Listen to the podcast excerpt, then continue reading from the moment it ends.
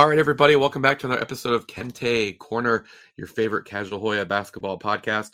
I'm your host, Bobby Bancroft, and I'm back for the first time this season.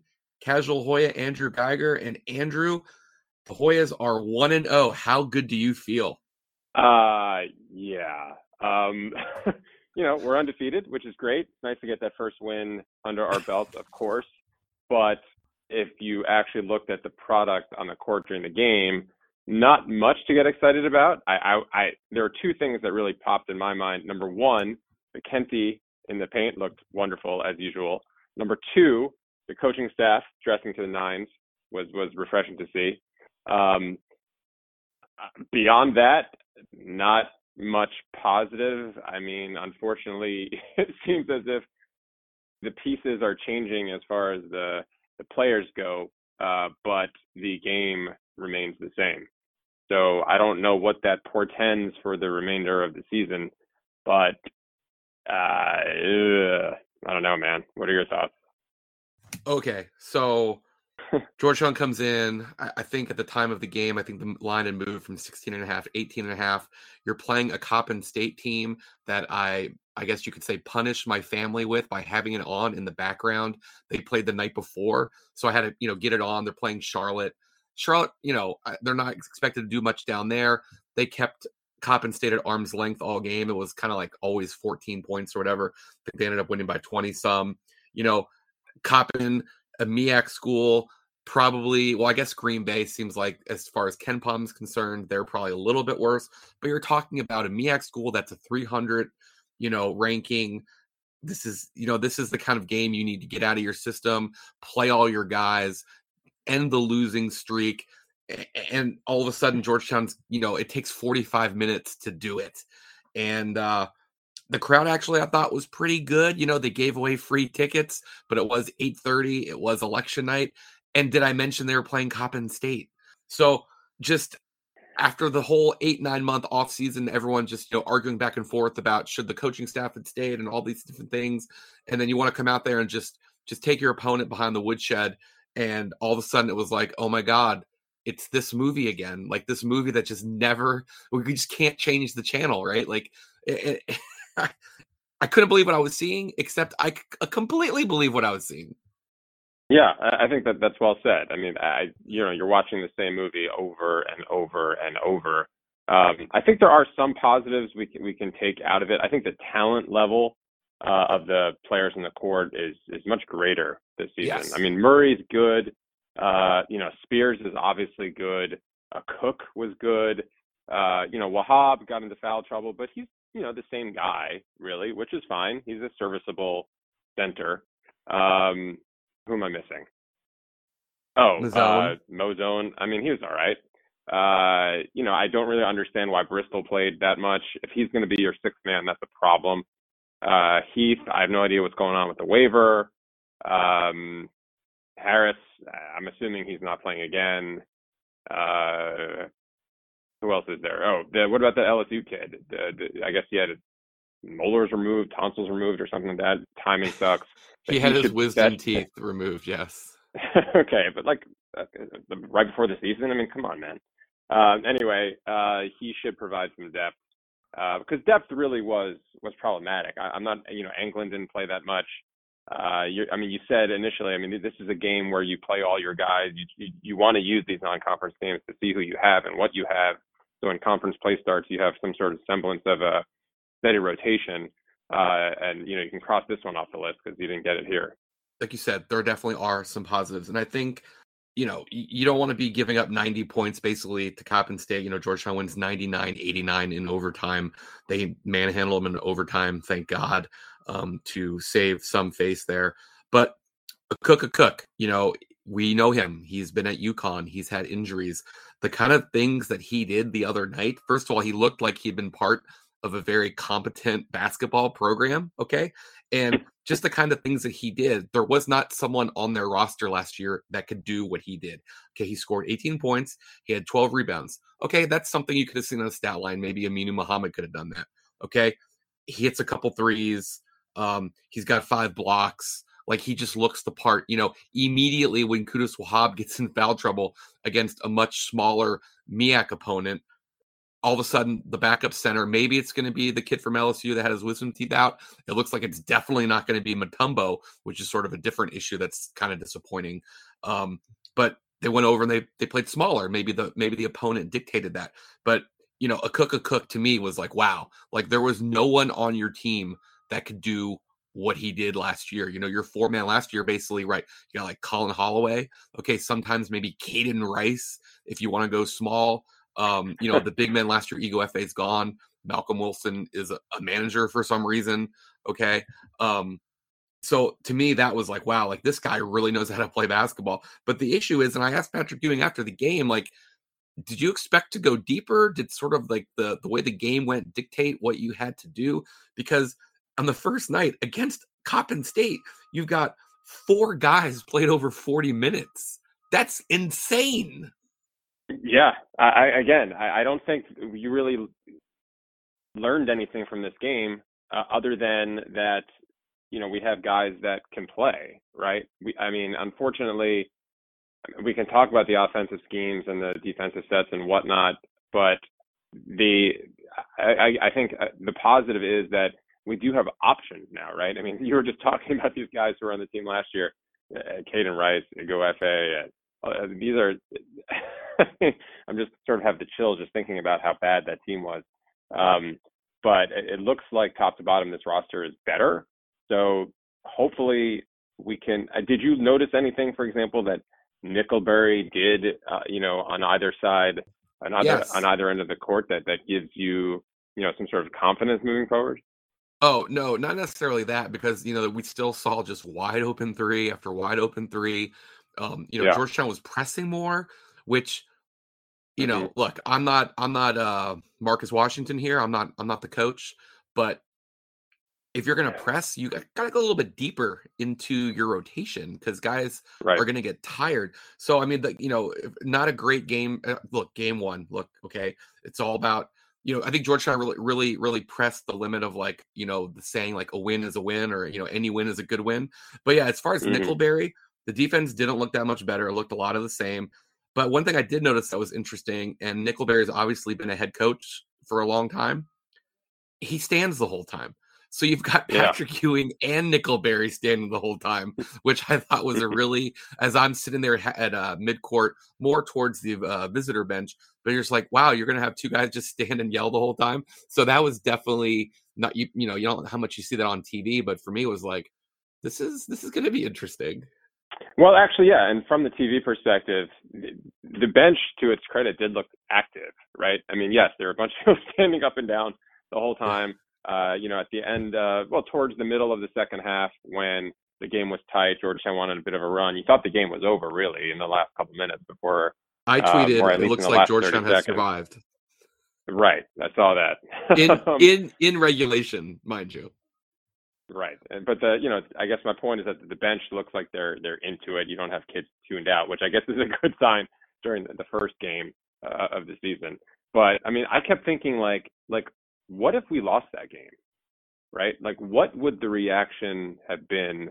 You know, not just on the site and on Georgetown Twitter, but nationally if Georgetown drops its opener after all that has transpired in the, you know, after the season last year, drops the opener to Coppin State at home.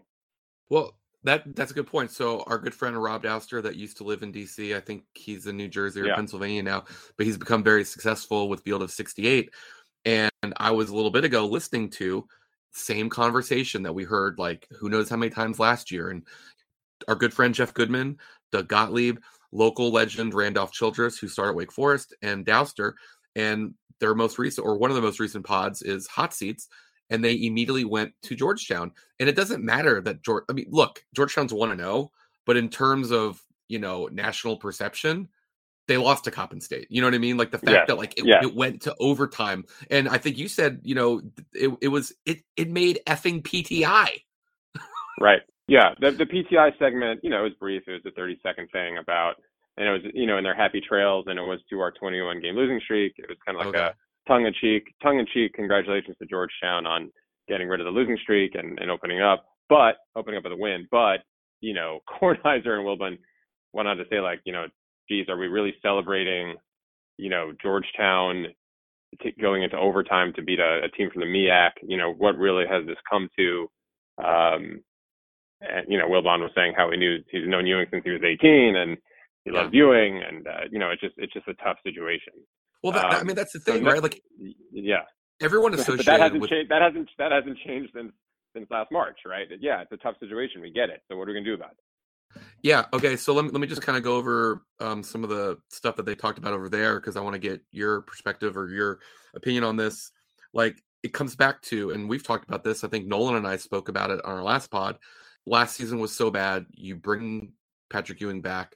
Like, what's going to be good enough to kind of push it away? You know, like what's that? Like, what's that Big East number need to get to? They kind of came up with seven wins, which now that it's 20 league games, that means you're going seven and 13 you know that that's that's really not that good. I I think I think you got to get eight. I think you got eight and 12, nine and eleven, like just approaching 500. I don't like you know back in the day if you went like seven and 11, like that's sort of kind of approaching 500. You're like basically two games out. If you win two, you lose. You know, but I'm not sure seven and 13 is gonna look good enough. Like, what do you think that number needs to be? Where it, it'll kind of just get pushed to the back burner and you say hey look we saw improvement we saw enough he got new pieces you know this this is going to be enough like what do you think that number is for you uh, clearly it doesn't matter honestly like okay. all that matters is for whatever that number is for the board of directors or DeGioia or whoever's making any decision regarding his future at Georgetown.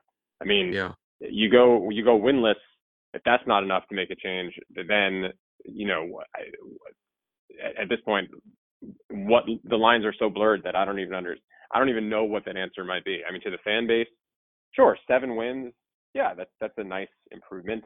You got a lot of new pieces, um, but you're always you're always couching these things and making more excuses, right? Like, oh, it takes some time to get everyone to gel, and oh, they they look good in some games but not others, so things are moving up, and seven wins is much better than zero you know, but this is Georgetown University. We sh- we should be talking yeah. about things like this.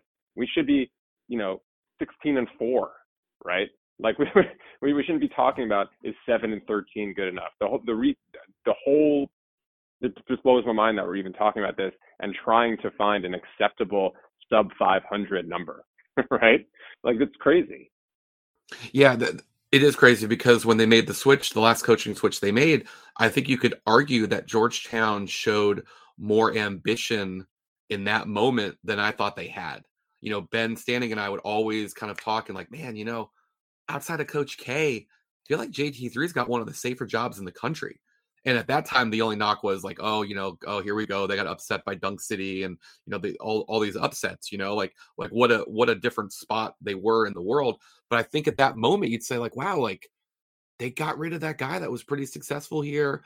You know, coach's son. They just built a building in his dad's honor. Like they're actually showing ambition as far as like the like the cold, cruel world of college sports, right? Where it's not just unfortunately about developing young people; it's about winning games right? Well, yeah, and it puts the it puts the program on notice, right? Like you know, we're here for a successful basketball program, and if we see that there's some slippage, that there's going to be a change. Yeah. Then you bring Ewing on, and then that goes out the window.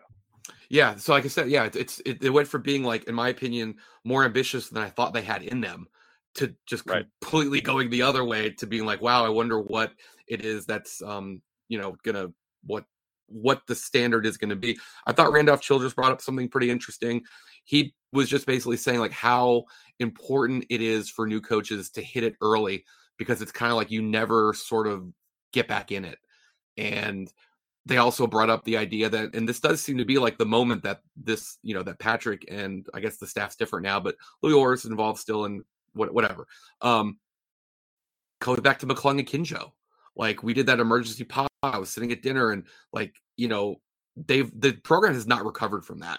It, it just hasn't because and I'll I'll say why is because it's really not a program right now. It's sort of like every year trying to just do the best to show what you can do.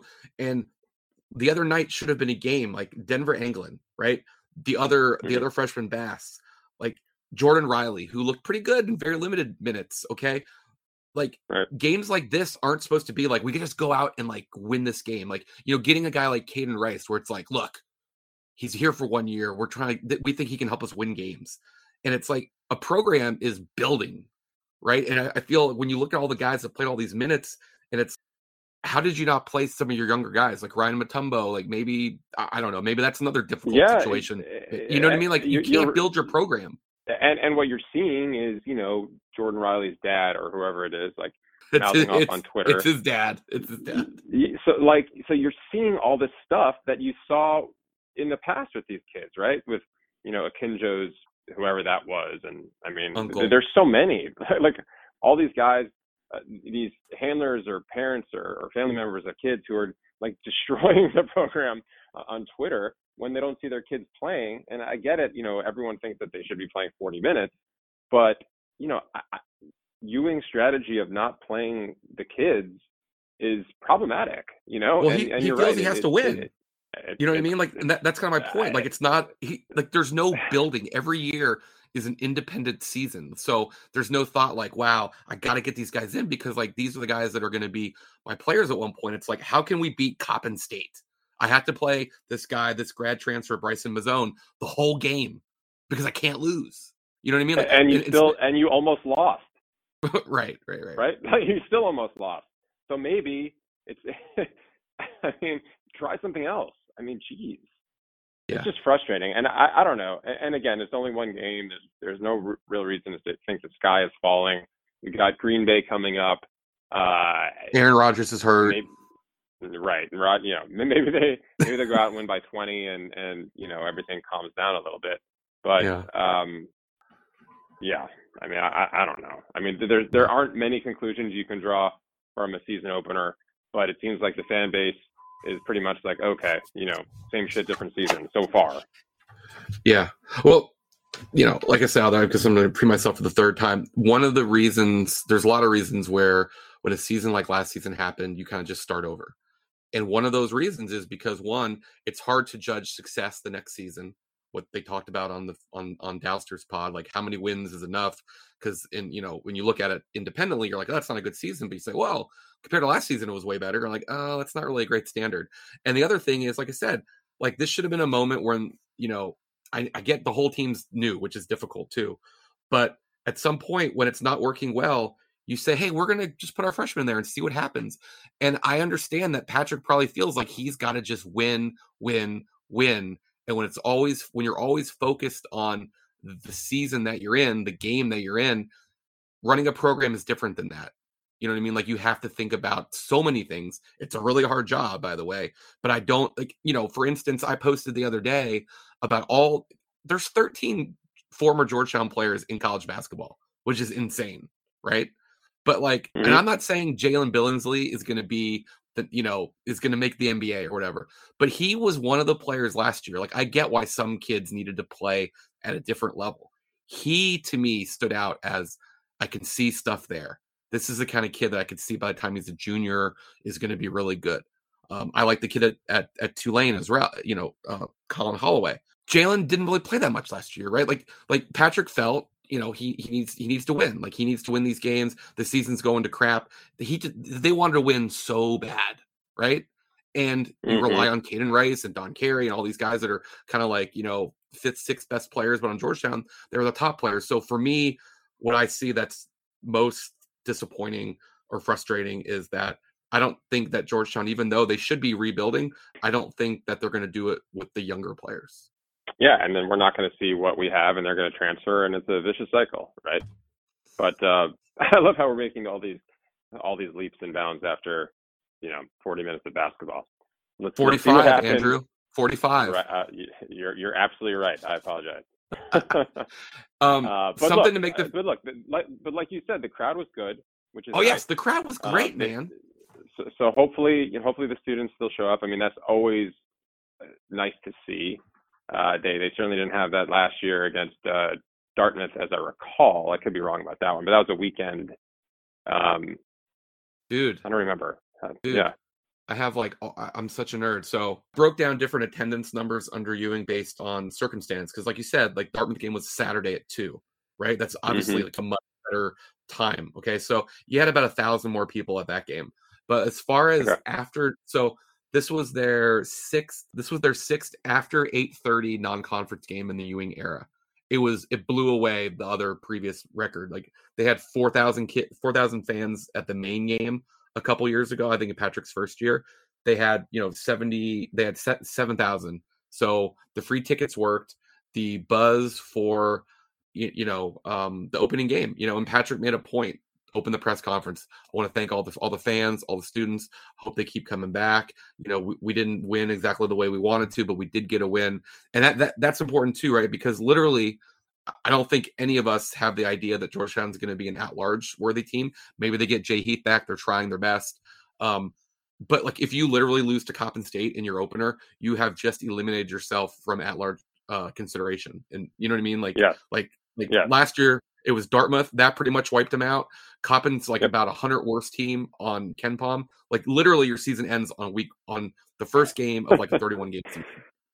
Oh man, and that's what I was saying earlier. I was like, if they would have lost that game, I mean, where do we even go from here? I mean, I, I recall it, it, it's Arizona State when they when they fired Herm Edwards. I don't know if you saw the like how that happened. Like essentially, yes. like the school president and the AD like met him met him in the end zone like as he was walking off the field, and were like, uh, yeah, we got to have a talk. Like I kept thinking like that could happen uh, if we had lost to Coppin State with like Lee Reed and, and DeGioia just walking on the court being like, eh, let, let's let's have a conversation.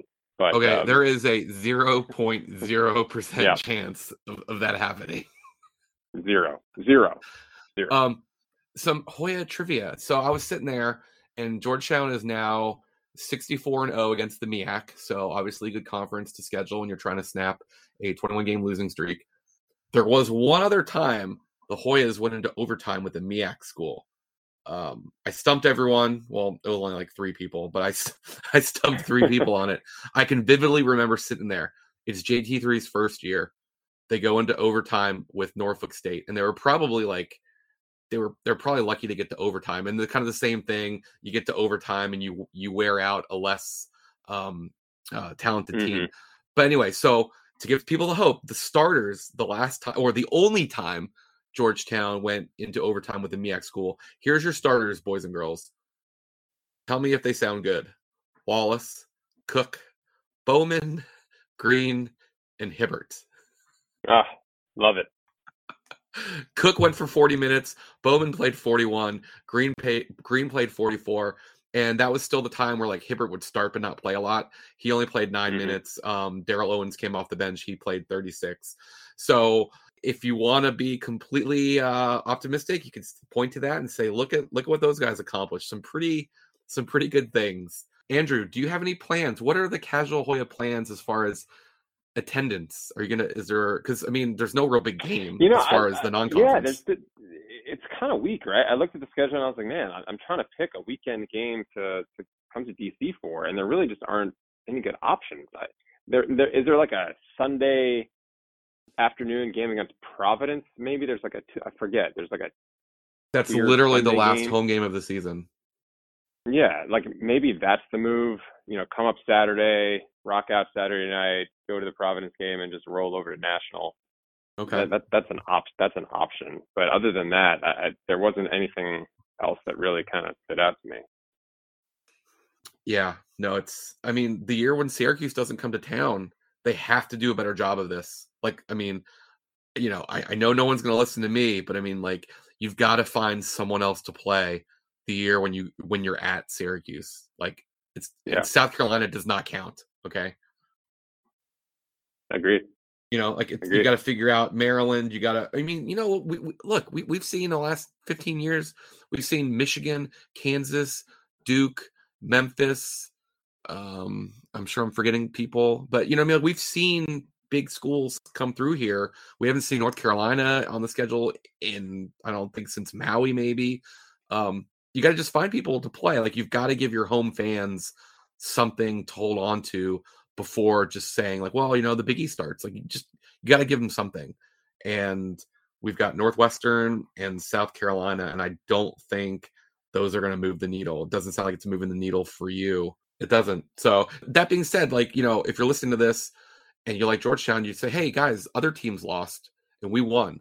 And that's true, right? Like, you know, Providence almost lost Louis, to Rider. Louisville Louisville lost, lost last night. Bellarmine. Yeah. Yeah, you know, um, Oklahoma lost. Um, what was kind of like a like a semi Georgetown related score was Florida Gulf Coast beat USC, and USC, of course, is coached by the Gulf Coast Gulf Coast coach that you know was there in the tournament. So that was kind of cool to see. Um, yeah, upsets happen. They absolutely do happen. It's just that you know, just it's just the level of opponent. Coppin had just played. They took a bus up. They got, you know, I mean, like it's just everything about it. I, I think, and I think more so than any off season that we've had with Patrick Ewing, the frustrations of last season, I think everyone wanted to see like materialize into like a 30 point drubbing of an inferior program. And that was wait, that was Gulf Coast beating Andy Enfield, right? Yeah, yeah. It's pretty awesome. Um, yeah, yeah, no, that's what I'm saying. It was it's it's it's sort yeah. of a Georgetown related score, you know, like yeah, yeah. So I guess let's see what happens against Green Bay. We'll we'll undoubtedly gather, and uh, we'll we'll go from there. But hey, one undefeated. Let's look at the bright side, and um, onwards and upwards. Onwards and upwards. All right. Well, if you're listening to Kente Corner, thank you, and make sure to subscribe, make sure to like, and make sure to message me. A lot of you are not shy about that. Send me a message and let me know what you want to hear more, less of. Let me know how much you like having Andrew on the pod. I know Andrew's like such a big fan favorite I think people were talking you up on a message board that you never go to. So yeah, you got to feel good about that. Uh, yeah, I don't know why anyone would want to listen to me. I mean, I know that my wife and kids don't. Maybe my dog does, but yeah. I can't enough. even get the I can't even get the dogs to listen to me. So, hey Andrew, right, do man. yourself a favor. Do yourself a favor. Do not spend two dollars on a Mountain Dew fruitcake holiday edition soda. Uh, well, on that note, I did see something just yesterday about was there like a hot Cheetos brand? Check check Darren Ravel's Twitter and then uh, take a look at it. I think he had something on there about some sort of hot Cheeto flavor Mountain Dew that he actually said was kind of good. So I'm looking forward to your uh, your review. It's it's got hopefully it's better than the I believe it's called Fruit Quake and it's it I, I wasn't able to get a whole bottle down. It just it just wasn't it was it wasn't working for me. Okay, I don't know why you had any expectation that something called Fruit Quake would be something that would actually like be something that you should put in your system. I tend to like uh, limited edition uh, items and fall in love with them, and then they go away. Yeah. It's like this like sad Look, tragedy. Yeah, everybody loves a novelty. Yeah, yeah. All right, Andrew. Until next time, Kente Corner. Always access.